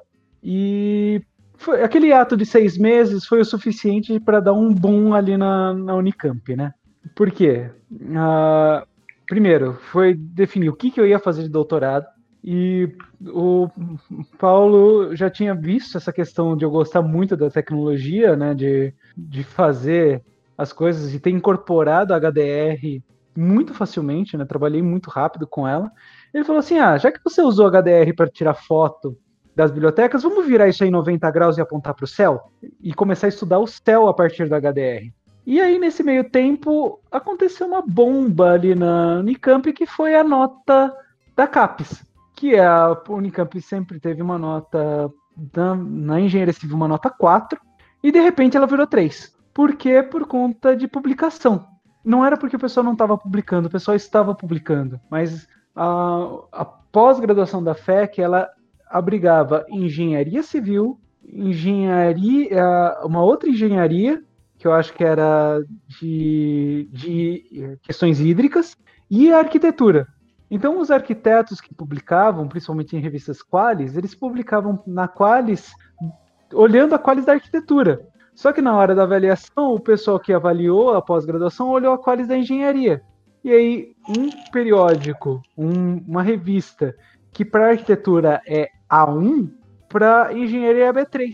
Então, não tinha publicação em periódico de qualizar suficiente para manter a nota 4. E aí foi, em seis meses, a revolução para Unicamp entrou com um recurso contra isso, e ganhou, não sei como. Devolveram a nota 4 temporariamente, que é uma coisa difícil, né, de, da, da, do CNPq da CAPES voltar atrás. E nesse meio tempo, o pessoal fez uma revolução para falar: não, precisamos da pós-graduação em arquitetura. E aí foi que saiu a pós-ATC, que existe até hoje, que é a pós-arquitetura, tecnologia e cidade. E daí meu, eu entrei no doutorado nessa hora que pôde voltar e aí fez a transição no meio, no meio do comecinho do doutorado, eu fiz a transição do, da pós, do doutorado em engenharia civil para o doutorado em arquitetura, tecnologia e cidade. E nesse meio tempo, enquanto estava nesse desespero, né, como a gente já tinha dado a ideia, eu conversei com o Paulo e aí a gente ia dar um jeito, eu fui ter contato com o pessoal da, uh, do, da IC, do Instituto de Computação da Unicamp. Conversei com um, um, professor lá, o professor Hélio Pedrini, muita gente fina também, um ótimo professor, para que se desse errado após na arquitetura, eu ia entrar com após na computação. E ele ia ser meu orientador e o meu o Paulo Escarazato meu co-orientador. E acabou depois invertendo, né? O Paulo virou meu orientador e o Hélio virou meu co-orientador voluntário para pesquisa. Foi aquela hora que eu falei, lembra da do gosto pela tecnologia, o técnico de computação e tudo, volta aqui. Qual que, que foi meu doutorado? Pensar numa metodologia de análise para foto em HDR, foto em grande alcance dinâmico, com o uso da olho de peixe para fotos de céu. Porque na época a gente começou a ter uma aproximação com a CIE, né, a Comissão Internacional de Iluminação, e eu comecei a ir nesses simpósios deles também lá fora contato com, com aqueles pesquisadores que a CIE tem um modelo de céu. Então, os programas que existem de simulação de computação aí, para quem tiver curiosidade, Dialux, Relux, Apolux, a... tem o. Nossa, qual que é o. Do Ricardo Cabuz, tem um programa do Ricardo Cabuz, que é o Tropilux. Eles todos. Sei que você estava perguntando pra gente isso. Não, é, lembrando aqui. Ah, são todos programas Tá que. Como é que eles fazem? Eles têm que calcular a iluminação. Para fazer o céu, eles modelam um céu virtual e fazem essa distribuição da luz. E o céu virtual ele é feito com base em método de cálculo. Então você tem um método lá de cálculo que o primeiro da CIE, que é o mais antigo, lá da década de 70, fazia três tipos de céu: claro, parcialmente nublado e nublado. E aí teve uns- um, um novo que fazia 15 tipos de céu. Então ia do nublado até o claro mais claro, que é o claro lá sem nenhuma nuvem, que cada um tem uma distribuição Como de luz está? diferente. Como está essa semana, né? Por exemplo. Aham.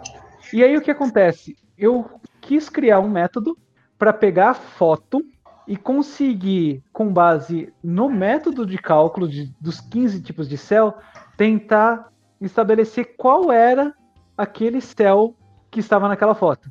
E para isso eu tive que enveredar no MATLAB. MATLAB, pessoal, o que, que é? É um- uma linguagem de programação que trabalha fundamentalmente com matriz. Lembra daquele negocinho legal da, da matemática, as matrizes? Nossa. É uma linguagem de programação Show de bola! Meu Deus. Perceberam Show que de só a bola. Elaine falou nossa e entendeu do que, que ele estava falando, né? O nossa dele foi diferente. O nosso, o nossa da Elaine foi diferente do nosso nossa, né, Laura? Foi. Gente, eu quase quase destruí um computadorzinho só de, de forçar ele a rodar um MATLAB, porque ah, os arquivos que eu rodava, e tenta imaginar, eu tinha um- uma quantidade de arquivos ah, que não era pequena, né? Era uma foto aí de bons megapixels, era na qualidade máxima da câmera, e a HDR entra a diferença da foto normal. Um JPEG, quando a gente olha lá, a gente vai lá analisar um JPEG no Photoshop, a gente tem lá as cores vão de 0 a 255. Porque você tem 255 níveis de cor e 255 níveis de cinza. Por isso que a foto, sempre que a gente tira uma foto, o, digamos, eu tirar uma foto do Décio ah, na frente de uma janela, ou sai o Décio ou sai a janela. O nosso olho está enxergando tudo ao mesmo tempo. Por quê? Nosso olho enxerga muito mais cinza, muito mais gradiente de luz do que a fotografia. Então, tinha esse problema. A fotografia HDR não tinha esse limite de 0 a 255. O limite dela é 0 até ultrapassar o nosso olho. Então você, você sai de número inteiro e você ganha números infinitesimais. Você ganha números. é, Você sai de números. É, de números inteiros e vai para números naturais. Então, um arquivo, quando você abre, no caso, o MATLAB roda ele descomprimido, um arquivo em HDR pode ter aí uns 500, 600 mega. Só um arquivo, só uma foto. No, no, no modo descomprimido, porque é número, inte- é número natural. Então vai de 0 a 1, só que pode ser um ponto lá do céu, o mais escuro está 0,000001 e o ponto mais claro está no no- 0,999999. Então você tem uma gradiente de cor absurda. No caso, o formato de arquivo que eu trabalhava, no puro, ele tinha lá é, mais níveis de, de gradiente de luz do que a gente consegue ter no universo, mas beleza. Só o exagero do formato Deixa eu de fazer uma arquivo. pergunta para você. Uma, só um- uma- que máquina fotográfica você utilizava para fazer esses estudos aí, essas Uma fotos do céu? Uma Nikon D60. Uma Uma máquina da- D60, sei. Já trocava- digital, obviamente. Que coisa. trocava lente. Sim. E você só tinha uma olho de peixe que você colocava e ajustava ela em, em HDR. Uhum. E aí o que acontece? Esse projeto meu de doutorado foi subordinado a um projeto do Paulo que depois a gente conseguiu implementar, que era criar uma estação de medição para automatizar. Então você, a gente até usou esse contato com o professor Hélio foi essencial, né? A gente conseguiu aluno de iniciação da, da computação para a gente fazer uma programação de proteger uma câmera para tirar ela do sol, para colocá-la no sol só quando fosse necessário e tirar foto automatizada a cada hora. Então, para fazer um banco de dados. Enquanto não tinha esse banco de dados, a gente fez, eu fiz isso na raça. Eu fiquei aí vários dias usando até um software para tirar foto de longe, porque imagina você ficar no sol e ter tostado pouco, né? Então eu colocava a máquina ligava no USB no computador, ficava protegido, a máquina ficava no sol e eu tirava foto a partir do computador. E mudando as exposições para ficar mais escuro e mais claro, juntava, tirava umas 11 fotos. Meu HD lotou nessa época, né? Imaginem uh, foto em boa qualidade desse jeito. É muito conteúdo, é muita coisa que acaba ficando. E aí foi usar isso. Então o método tinha envolvia lá o programa fazer um cálculo, pegar aquela data e hora que eu informava que a, que a foto era, ele pegava a tag da, da data e hora da foto, ele gerava aquele céu, os 15 tipos de céu da CIE, fazia uma comparação com esses tipos de céu usando vários métodos de matemático lá de, de médias e comparava também a parte de cinza, de branco para detectar o que, que, era céu, o que, que era nuvem, para saber qual era a cobertura de nuvem, para restringir essa análise, para não fazer análise com os 15 tipos. Eu, ele pegava, ah, tem muita nuvem, tem mais branco do que azul. Ah, então faz análise só com os céus nublados. Ou não, tem mais azul, só tem, só tem azul praticamente nessa foto. Faz análise só com céus claros. Para você chegar numa métrica, então eu, usava, eu usei acho que umas quatro ou cinco métricas diferentes para refinar, porque só uma não funcionava. E aí o método ficou legal, funcionou a contento, e eu consegui até publicar numa revista internacional, que era uma das condições né, para você você ter submetido a uma revista internacional e eu consegui publicar. Ainda tenho essa revista guardada aqui em casa. E aí foi assim, foi de 2008 a 2010 o mestrado e de 2011 até 2014 o doutorado. E aí, quando eu estava chegando no fim do doutorado, né, meu doutorado ia acabar em. Minha defesa foi lá no mês de dezembro, mas minha bolsa estava acabando lá pelo mês de outubro. Foi quando eu. Olha, olha os círculos como são, né? Foi quando entra aí, acho que até. Uh, tô pulando a pergunta, né? Mas entra a questão profissional, entra a questão da, da USF. É, Porque... sem dúvida. É uma curiosidade, a gente aproveita o ensejo do podcast para conhecer os amigos, inclusive, uhum. né? É uma pergunta que a gente vai fazer, como foi esse, essa, essa, essa como é que essa entrou? era a minha segunda pergunta, né? Era a minha pergunta depois da Laura. É, se você já entrou no, direto, né? Como você já explicou, entrou direto, né? Graduação, mestrado, doutorado. É, se nesse meio tempo aí deu tempo, né, de ter uma, uma uma, vou usar o termo prática profissional, não que não seja, mas assim, como arquiteto, desenvolvendo projetos, atendendo cliente, essas coisas assim, ou se, se você chegou né, a fazer, ter esse tipo de, de, de, de trabalho, e ou não, se foi direto, assim, já engatou na docência e já, já, já seguiu com a docência, e está até hoje na docência. Então, eu cheguei a ter um escritório mas, assim, como eu tive Bolsa FAPESP, né, eu tive que, boa parte desse tempo que eu fiquei uh, fora da faculdade, eu não desenvolvi muito projeto mesmo. Eu desenvolvi algumas poucas coisas, até com meu orientador, algumas coisas, e alguns pequenos projetos na área de iluminação, mas nada assim que deu para formar um escritório, deu para formar uma experiência muito grande uh, nessa área profissional, mas eu tenho uh, um grande apreço por essa questão do escritório, tenho vontade de projetar, né? Eu adoro a parte de light design, de projeto de iluminação. E se surgir a oportunidade de alguma coisa de fazer no particular, é uma coisa que eu gosto de fazer, pensar no projeto.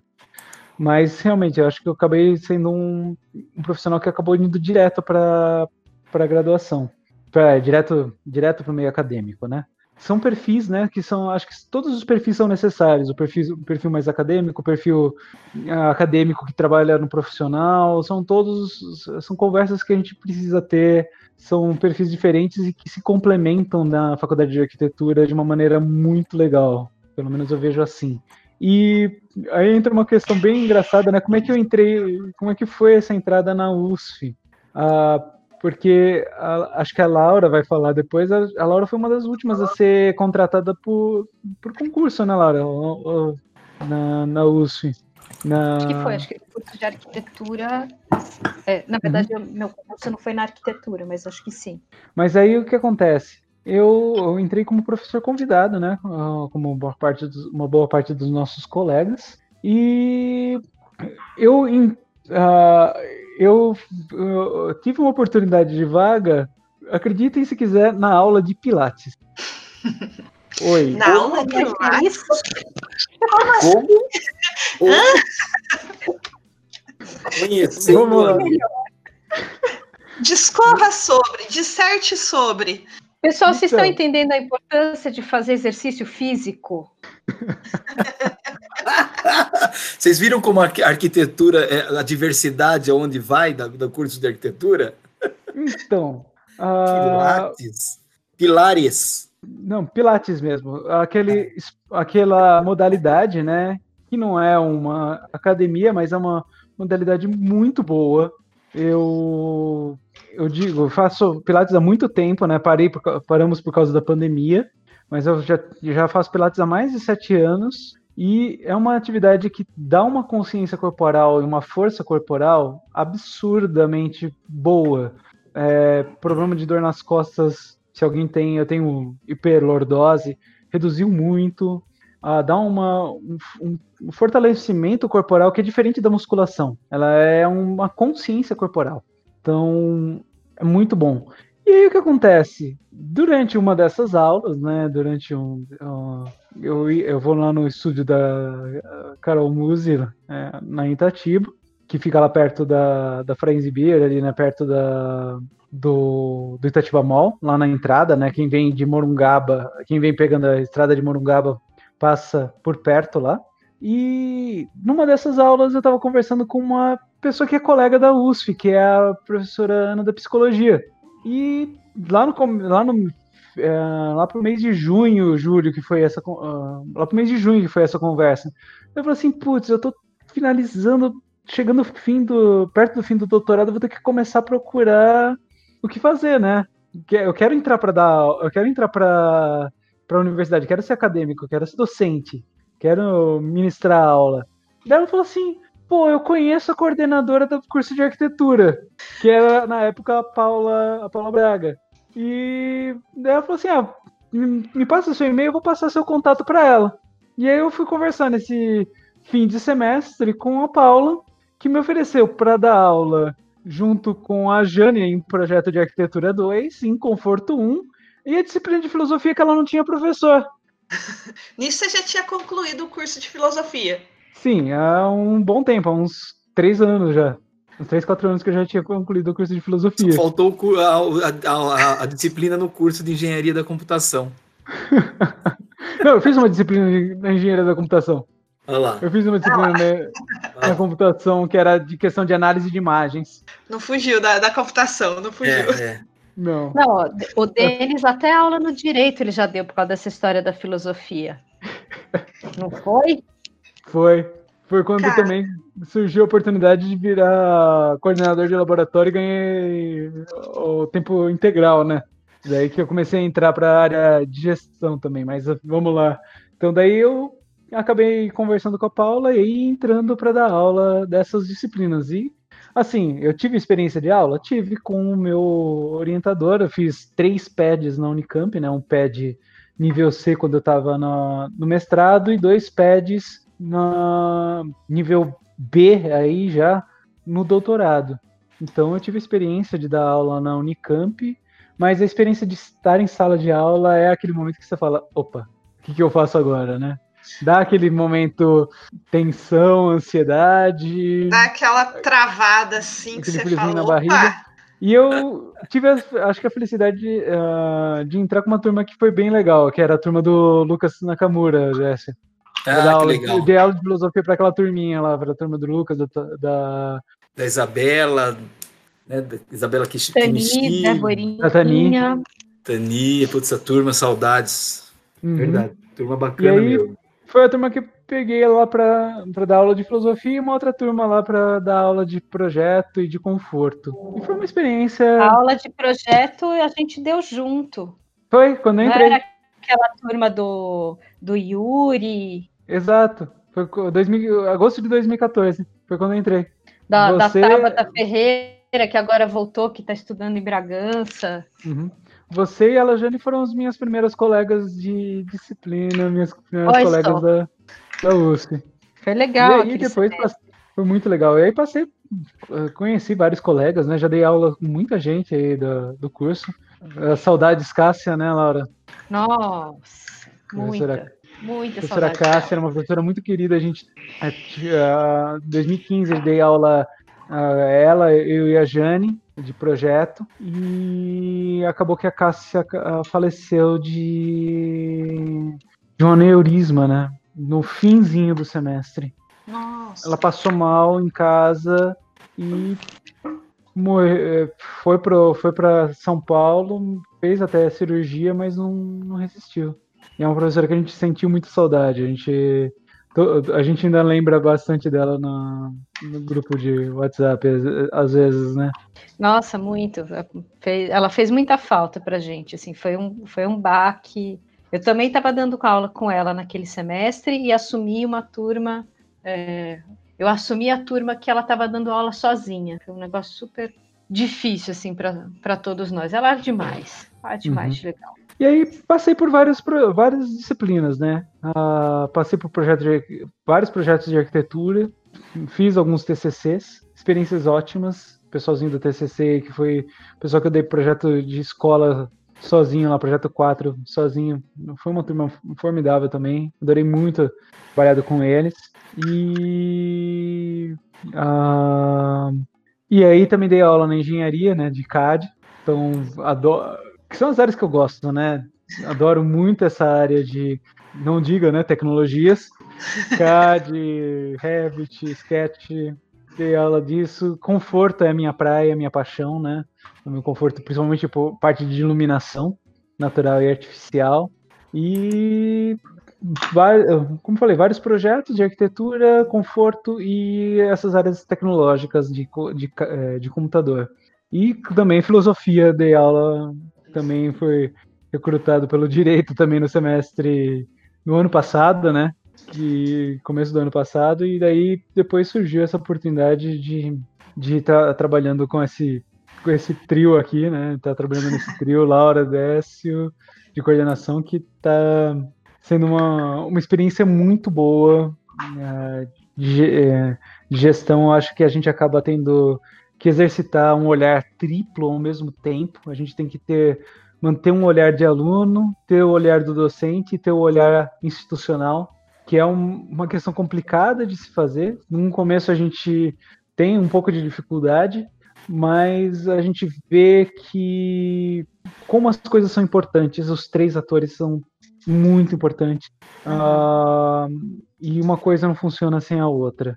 Então, eu tenho, acho que é um privilégio tá, estar como assessor da coordenação e podendo trabalhar com para o melhoramento do curso, né? A gente está sempre olhando para o futuro e sempre olhando para o que a gente pode fazer de melhor. Isso me inspira em sala de aula também. Então, é isso. Você já falou aí algumas, ah, deu alguma, um pouquinho da sua trajetória, né, por onde você passou dentro do, do curso de, não só de arquitetura, né, mas também, como você falou, na engenharia, no direito, e já deu algumas pinceladas aí, mas bateu o martelo, qual a área da, do, da, do ensino, né, do que você passou, que você mais gosta, mais sente, mais se atrai, né, dentro da, da docência, né? Dentro dessas diversas áreas que você já, já passou. É, o que eu falo é a minha zona de conforto é o conforto, né? É o conforto mental, é a eliminação. Não tem é como fugir, né? Não tem, é a parte que eu adoro. Mas tecnologia também é a minha segunda escolha, tipo, tendo que ir no Photoshop lá na tirar na, na coisa, tanto que Ali, uh, quase chegando. Um, Tentei dar um pouco pesquisa, algumas pesquisas na área até de impressão 3D. A gente adora essa parte, modelagem. E, tipo, é muita coisa que acontece ao mesmo tempo, né? E juntar conforto com, com tecnologia é uma área também que eu adoro. Então, é mais ou menos isso, né? Essa vivência maluca. Acho que o pessoal agora entende por que, que é hiperativo, por que é ansioso, né, Laura? né? Com certeza, meu Deus. E assim, você teve, tem esse longo, essa longa trajetória na docência, e acredito que desde o ano passado que você está na, na gestão, né? Uhum. Ou você já tinha outras outras. Não, desde o ano passado. Tô com, desde o ano passado. É, comecei com um coordenador de laboratório, né? A, a Glaci me convidou, depois, no meio do ano, ó, lá no meio das férias, eu recebi uma ligação do Dessa falando se eu queria ser assessor. Isso é uma convocação, não é um convite, é uma é. convocação. É. Não, foi um ótimo, foi um convite que foi um prazer aceitar. Agora aquela pergunta capciosa. A parte de gestão, a parte da docência, qual que te atrai mais? E... Vamos fazer essa... Levou a lembrança, vamos fazer isso pergunta. no fim do semestre. E não pergunta isso no meio da pandemia. É, é. Eu falei que era uma pergunta capciosa. É, porque assim, né? Tem gestão e gestão. Gestão no meio da pandemia é, uma coisa. pandêmica. É, como, é, como é que tá passando? Esse é o chefão da fase, entendeu? É, gestão na pandemia, não. eu falo assim, nós somos três aí, é, os três capitães aí de um barco em pleno maremoto, ciclone extratropical com ondas de 30 metros. Parafraseando o que a Laura um colocou. Kraken saindo do meio do mar. Assim, é, né? é. Nós estamos nessa, viu? E fazendo os revezamentos, um no leme, o outro na, na, na ajuste da tela, e assim vai. Parafraseando o que a Laura falou, é, é mais ou menos o chefão final, só que o jogo é Dark Souls. Aí eu, eu também não entendi. É, eu também Deus. Dark Souls, é, um, Dark Souls é considerado um dos jogos né? mais difíceis que tem para jogar. Ele é um jogo que, tipo, o chefão te encostou, é, you died. Você morreu. Ele olhou para você assim, você capotou, né? Mas você sabe uma coisa, eu acho que esse é um gancho, né? Esse, esse que você agora, lógico, é o, os jogos, né? Passando por aquela pergunta do, do a, a, a, além de tudo isso, desse pacote todo, essa maluquice que vai do, do da filosofia a, engenharia de computação e etc e tal, passando pela arquitetura, urbanismo, o que você mais faz fora? Se é que você tem alguma é, atividade além da arquitetura e do urbanismo, o que mais você gosta de fazer? nos momentos de lazer, o que o Denis procura fazer? Olha, momentos de lazer é a mesma coisa que o Denis de, prof... de profissão, que o Denis de profissional e acadêmico. É um rendezvous, é um, uma coisa de um monte de coisas ao mesmo tempo. Então, eu gosto muito da parte de música, desde criança eu sempre fiz a, a aula, eu no começo fui é, toquei bastante de teclado, depois violão, que é também uma paixão, gosto bastante. Adoro a parte de videogames, então tenho até hoje, o, o, o controlinho tá aqui do lado do, do Switch, do Nintendo Switch. Então adoro videogame e uh, adoro a, uma parte de desenho, né? Então, como eu falei, eu tive até um DeviantArt, né? Uma conta num, num site que é um repositório de um portfólio de desenho. E eu sempre adorei animação japonesa, anime. Tanto que todo mundo conhece, existe o Netflix, né? Existe um Netflix de anime, só específico para anime, que a gente também assina aqui em casa. A gente assistiu várias temporadas de vários animes. Eu e minha esposa somos dois otakus, como diria a terminologia nerd, né? Então... Meu filho tá aqui. Gostei dele. ele também gosta de anime. Olha, eu conheço é, anime desde a época de Cavaleiros do Zodíaco. Nossa. Lá Ai. da TV Manchete. Nossa. Faz tempo, hein, Denis? Nossa. nunca parei de assistir, assim, Sempre assisti, sempre desenhei, sempre foi uma coisa que eu gostei bastante. E agora a gente também tá, eu e minha esposa, nerds, geeks, otakus e coisas que a gente gosta, a gente está enveredando para começar um canal no YouTube. Então, a gente está começando a gravar, a gente já tem o canal montado, mas tá meio sem Nilce ainda. Leon, meio Nilce Leon, assim, casal de nerd. É, É, o nome do canal deles é Casal de Nerd, tá, gente? é, co- é, é coisa, é, é Coisa de de nerd. nerd. É coisa de nerd, a gente vai ter o nosso ócios com ofícios. E ah, depois a gente vai, pode colocar o link aí para pessoal se inscrever. Por enquanto ainda não tem vídeo. A gente está terminando de gravar alguns para poder publicar, mas é aquela coisa, eu tô aprendendo, eu aprendi aqui para mexer no, no podcast no editor de áudio, agora eu tô mexendo com o editor de vídeo, o computadorzinho tá gritando, porque para editar vídeo, colocar as coisas mais pesadinhas, um ultrabook que eu comprei para por conta de ah, vou comprar um notebook mais leve porque eu fico me movimentando entre os três campos e ficar levando uma coisa pesada para quem tem um pouco de dor nas costas e uma, um princípio de hernia de disco não é legal, né? Então você compra um computador leve no começo do, do ano, né? Que nem a Laura também comprou, né? Um computadorzinho de que pesa um quilo compra um computadorzinho no começo do ano para ter essa mobilidade e perde a mobilidade por causa da pandemia, né? E agora tá vendo que precisa de uma coisa mais potente para poder fazer as coisas que gosta. E tem uma vontade enorme de montar computador. Outra coisa que eu também fiz quando eu era criança, eu fiz um técnico de montagem de computador sem montar computador. Olha lá. E são aquelas coisas. Eu adoro ver vídeo no YouTube de tecnologia, adoro ver vídeo Aquele negócio. é, Ele pode não ter ido para a área de tecnologia da informação, mas a área de tecnologia da informação não saiu dele, né? Não- Não. Continua Sim. nele. É o que eu falei pro Fala, pessoal Felipe. quando eu expliquei por que que eu fui para arquitetura.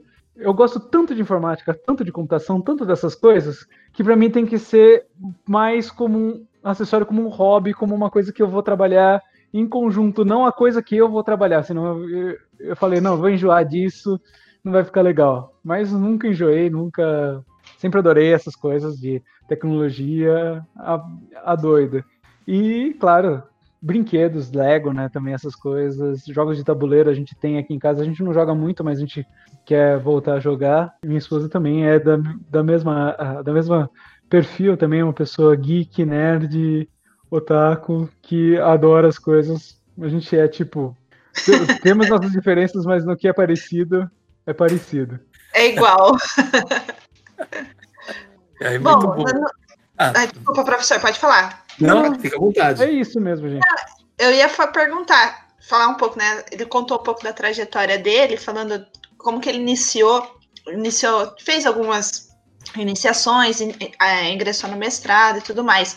Mas agora eu quero perguntar para ele, né? O que ele está fazendo para outros alunos, né? Para que os Uhum. alunos, se você tem algum projeto de iniciação científica, quem que você está ingressando no- na área Uhum. acadêmica como orientador? Sim. Eu tive vários alunos de iniciação científica ah, que já passaram, e alguns plantei a sementinha do conforto, né? Alguns querem trabalhar com essa área. E esse ano eu tive um projeto que, infelizmente, por conta dessa correria, de, dessas questões de gestão e das questões da pandemia, a gente não, não conseguiu angariar aluno, mas eu vou dar uma repensada no projeto para o ano que vem, mas continuar com essa junção de tecnologia e conforto, tentar pensar questões de uso de modelagem digital, uso de modelagem física, né, o uso da impressão 3D, para uso, para questão de didática, para questão de ferramentas de, de uso do arquiteto para conforto. Então já transitei por vários tipos de pesquisa da área de conforto. Eu acho que, é, infelizmente, nesse ano não tive aluno de iniciação, mas eu acho que vai ser uma boa para dar uma repaginada e repensar um pouco a forma de pesquisar. Às vezes a gente acaba ficando meio que num, num automático, né? E é legal a gente dar um, mesmo que tenha sido um pouco forçado, uma pausa para a gente pensar. Mas eu adoro essa área de pesquisa. Ah, ensino, pesquisa e extensão, né? São as três coisas que a gente precisa realmente para ter uma boa, uma boa graduação, né? Não, mas é, pela sua trajetória a gente já percebeu que você gosta bastante da pesquisa, né? Tipo, foi escalonando aí até chegar no, no doutorado, bem interessante isso. É porque tem que ter, tem que ter essa aptidão mesmo, né? É, Senão, meu, se você não já não, já não tem essa, essa curiosidade inata, né, de, de você pesquisar, de você procurar tudo, você não consegue desenvolver, né? Então, você não consegue andar com a pesquisa, andar com a sua trajetória acadêmica. Então, eu vejo assim que, pelo, pelo que você contou, pelo que eu pude conhecer você, que é, para mim está sendo uma, uma oportunidade de conhecer mais, né? É, ver a sua trajetória e ver assim que tipo o bichinho da curiosidade estava sempre ali, não, queria conhecer mais, que se aprofundar mais no assunto. Acho que é uma trajetória meio que natural, ocorre naturalmente, né? Então é, é isso. Pode falar, professor. Acho que eu cortei o professor Décio naquela hora. Não, eu ia sugerir que a gente é, encaminhasse para o final. Aí nós estamos com quase duas horas e de, de, de entrevista e um barato. Deixar a gente vai longe também né? Com certeza, vai mais umas duas horas aí no bate-papo. embora boa parte da conversa eu tenha, como dizem, boiado um pouco, né? Sinceramente. Ainda bem que tinha a Elaine aqui para entender umas coisas que, que o Denis falou, né? É verdade. Laura, você também, né, Laura? É? Fala sério. Não, mas eu também não fico fora, não, viu, gente? Teve algumas coisas aí que eu fiquei com aquele ponto de interrogação, assim, é. na cara, aquela cara de ué, assim, mas nada que um Google. Hã? Disfarçou bem. Nada que um Google ali na, na, numa guia ali. Na né? hora ali, né? Na hora, né? Que a gente coloca ali. Opa, o que, que é isso, né? Pra gente poder Deu, ver. Deu para conhecer o quão maluco é o colega de coordenação, né, Décio? Muito bom. Não, deu para entender, deu para entender, não, a gente já compreende isso, mas tivemos certeza que justamente por isso é que a gente se dá bem pra caramba. Eu acho, eu, você e Laura, né? Eu considero que a gente se dá bem. É, Elaine, eu, é, um dos diretores disse esses dias que nós somos os únicos é, coordenadores de curso que pela primeira vez, que nenhum de nós foi coordenador um dia. Nós estamos juntos no mesmo barco, aprendendo bastante mesmo a cada dia, um muito o outro. Isso é muito legal. A gente ah, se dá muito bem. Somos três figuras assim diferentes e, e mas nos damos bem. Aprendo muito. O Denis, nossa senhora, é um assessor para múltiplos assuntos, né? Não só para mim, para Laura, mas para os docentes todos. Ele é, ele é o assessor de para assuntos da tecnologia, de informação. Né? Não só do nosso curso, né, Denis? É tem uma troca assim muito bacana, a gente aprende bastante com ele. Exploramos bastante ele, logicamente, com relação a isso, né? É os computadores que, que dão problema, é o... Por que, que a gente inventou de fazer um podcast, né? Quem é que, quem é que aprendeu a editar? Quem que aprendeu a editar? Quem é que aprendeu a colocar isso na internet? porque a gente deu a ideia, né? Quem, quem, quem, materializou a ideia foi o Denis, né? É, é, e agora já vai dar aula de podcast, né? Ele vai dar uma oficina de podcast. É, oh, vou participar né? dessa oficina, hein? Quero participar. O programa-chave. É no programa-chave. É. Tá, tá liberado para docente, porque eu gostaria de participar. Tem umas eu ideias imagino. aí para ficar. Eu imagina assim, podcast, né? Jogar conversa fora. Então, beleza, né? Vamos jogar conversa fora. Eu vou gravar um podcast também. Eu falei que vai ser semana que vem, mas quando for publicado, acho que provavelmente o, o, a semana de planejamento pedagógico já passou aí com, com essas oficinas do Chave. Então vai ser publicado semana que vem.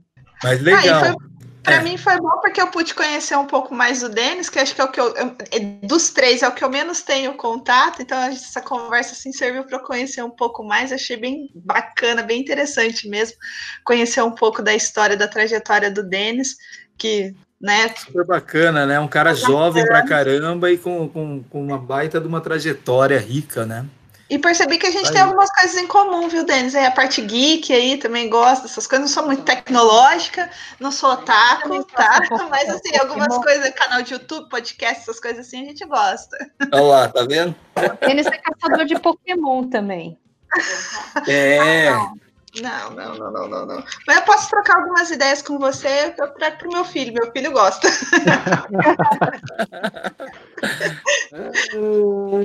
Mas Pokémon é Pokémon Go é aula de urbanismo, né, Laura? Exato, exato.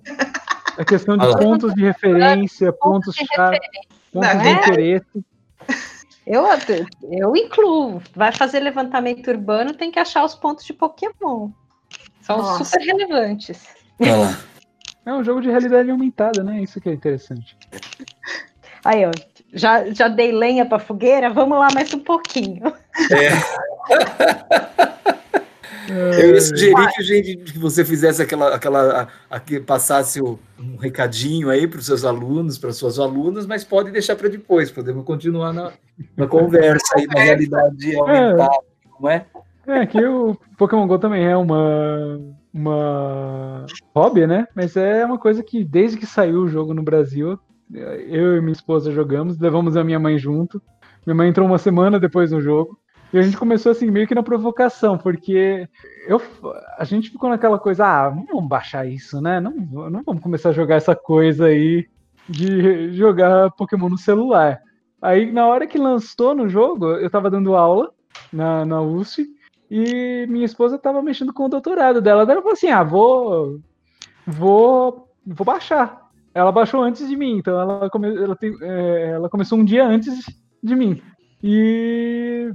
ah, eu comecei um dia depois, e a gente ficou nessa provocação e ela instalou por provocação, né? Falou, ah, só vou instalar para instalar antes. E daí eu instalei e a gente não, não deixou de jogar um dia desde então. A gente joga todos os dias esse joguinho, que é uma coisa passar, fazer um lazer, né? Hoje, na pandemia, a gente tá. É, não é, é Pokémon Home, não é no Pokémon Go. na pandemia não dá pra sair pra caçar Pokémon.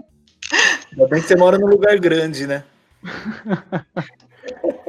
Mas aí já fica então, já que você lançou, Décio, fica esse um recadinho aí para os alunos pensar. Não tinha pensado o que, que falar para todo mundo, né? Mas primeiramente, né, falar que eu tô com muita saudade de estar com todo mundo, com, com, os, com vocês, alunos, com vocês, colegas também, de dividir a sala, de estarmos juntos. Ah, esperamos que isso passe logo, né? A gente possa voltar. A gente sabe que es- estar no, no, no meio acadêmico para essa questão de pandemia é um, é um risco, né? Porque a gente acaba gerando aglomeração in- inevitável, principalmente nas disciplinas de projeto, né? Aglomerar é, é o natural de uma disciplina de projeto, de uma disciplina que você faz assessoria. Então, enquanto a gente não estiver seguro, a gente, a gente fica matando essa saudade pelo Meet, pelas conferências, mas esperamos estar logo juntos. Vamos passar, vamos juntos. A gente vai passar por isso. A humanidade já passou por situações de conflito, de incertezas, e a gente vai passar por mais esse e vamos sair mais fortes disso. Então a minha dica é sempre sejam curiosos, sempre vão atrás, é, exijam o máximo dos seus professores nas, nas assessorias, façam a parte de vocês, tra- trabalhem, porque a formação é, em boa parte, produto da sua própria dedicação. Então, em alguns eu tento plantar a sementinha do gosto pelo conforto, não sei que não vão ser é uma, uma boa parte não vai seguir essa, essa área, mas que pelo menos entendam essa, essa necessidade do conforto, principalmente agora nessa questão da pandemia, a gente está vendo o quão é importante um espaço confortável, ventilação, iluminação, acústica, e como as nossas casas às vezes não são preparadas para isso. Então acho que isso vai gerar uma mudança na mentalidade das pessoas, espero, né? E fica aí o convite, vamos vamos sair bem disso e nunca deixem de lado a parte essa parte criança, essa parte hobby que vocês tenham. Então, aqui fala um cara de 30 e poucos anos, que é docente, que é assessor da coordenação e que num fim de semana ainda gosta de assistir, que assiste filme, que assiste animação japonesa e que gosta de videogame. Então, a gente precisa do lazer, o lazer é a nossa válvula de escape. Então, as artes, a música, os jogos são aquele momento que a gente pode fazer alguma coisa que é diferente do, do nosso mundo, né? Eu lembro de ter visto uma imagenzinha na internet, é um meme que é bem legal, que fala assim: Eu não sou um gamer, não sou um jogador porque eu escolhi, é, escolhi ter uma vida. Eu sou um jogador porque eu escolhi ter várias. Porque a cada jogo que você joga é uma vida diferente, é uma vivência diferente. E até um dos vídeos que eu quero fazer de YouTube que a gente vai ter do canal é que dá pra gente jogar, usar até jogo para ensinar algumas coisas. Vou usar Zelda para falar de topografia. Então. Como assim, Zelda? O Zelda? Eu jogo. Ah, vai ter que assistir.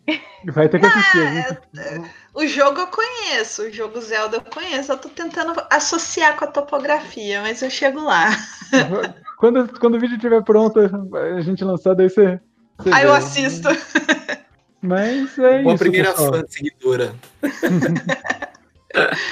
É isso, pessoal. Eu acho que é, é esse recado. É ter a seriedade de levar as coisas que são que é pra- são para ser sérias e ter a leveza de, de levar as coisas da vida com a criança interior que a gente não pode deixar apagar. Acho que o lazer faz parte, o ócio criativo, né, faz parte do, do adulto como uma coisa boa para eles, para uma coisa boa para nós. Muito bem. Muito Bom, bonito. muito bonito. Perfeito. Perfeito. Ah, eu queria só agradecer a vocês a oportunidade de, de, de ter me proporcionado a oportunidade de participar dessa empreitada. Eu gostei bastante.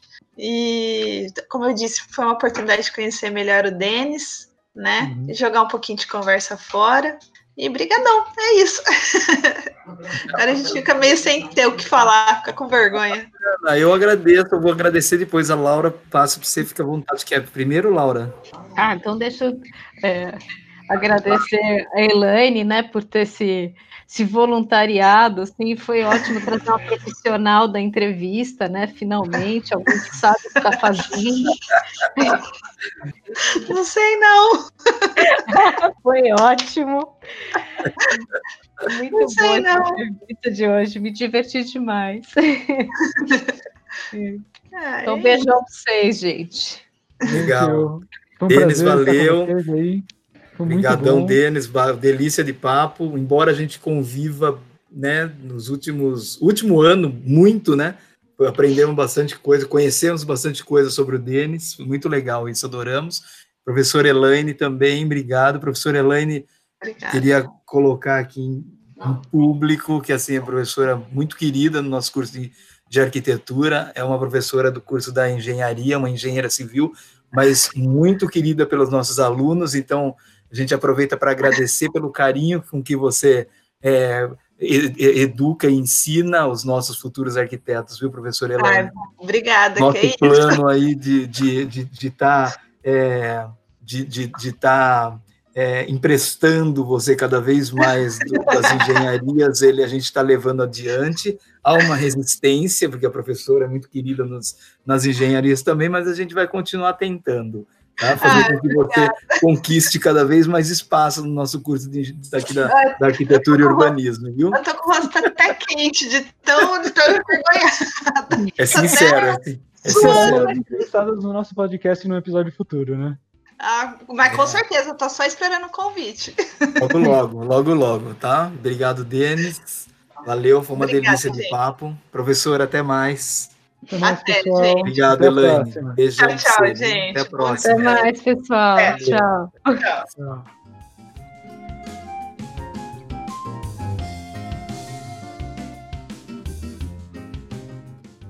Vamos conhecer outros profissionais? Agora que vimos algumas possibilidades de carreira em arquitetura e urbanismo, convidamos vocês, ouvintes, a buscarem na internet outras arquitetas, arquitetos, urbanistas e pesquisadores que trabalhem com o tema discutido nesse podcast. Mandem o resultado de suas pesquisas pela nossa página do Facebook ou por e-mail. Escrevam um pequeno parágrafo explicando o trabalho ou apresentando o profissional ou o escritório escolhido. E compartilhem usando as hashtags que estão na descrição do podcast.